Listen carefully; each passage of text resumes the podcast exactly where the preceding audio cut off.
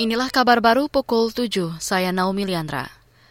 Kita ke Jawa Timur. Kepolisian daerah Jawa Timur menggelar rekonstruksi tragedi Kanjuruhan di lapangan sepak bola Mapolda Jatim pada Rabu kemarin.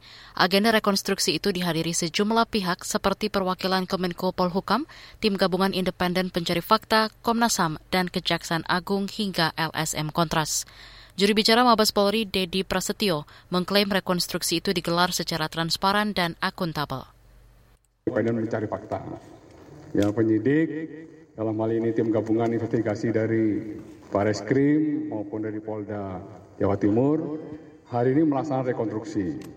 Selain menjawab rekomendasi daripada tim gabungan independen mencari fakta, juga dalam rangka untuk menjaga penyidikan ini berjalan secara transparan dan akuntabel. Oleh karenanya, dari Polhukam hadir, kemudian dari Kejaksaan Tinggi juga hadir. Juri bicara Mabes Polri, Dedi Prasetyo, mengatakan penyidik juga menghadirkan puluhan saksi dan peran pembantu untuk mendukung adegan rekonstruksi Kanjuruhan. Total ada 54 saksi dan juga peran pembantu, serta 30 adegan dalam rekonstruksi tersebut.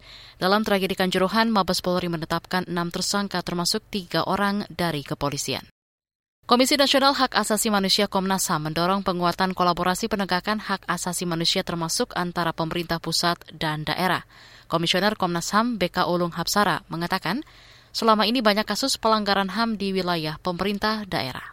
Kenapa kemudian ada konferensi kabupaten uh, kota HAM? Nah ini saya berangkat dari uh, latar belakang bahwa pemerintah kabupaten pemerintah daerah ini sebenarnya punya peran penting dalam pemajuan dan penegakan hak asasi manusia di Indonesia. Jadi tidak hanya eh, menjadi ranahnya pemerintah pusat saja, tapi juga menjadi ranah pemerintah daerah.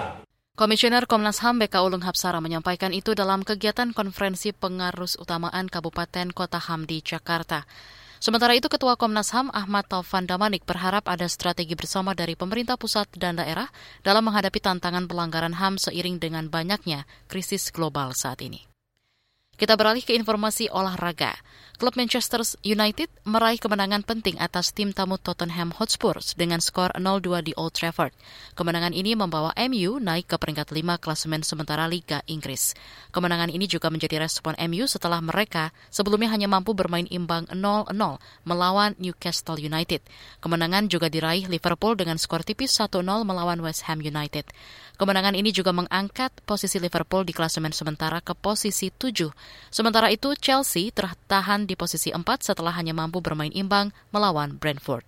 Saudara, demikian kabar baru KBR. Saya Naomi Liandra.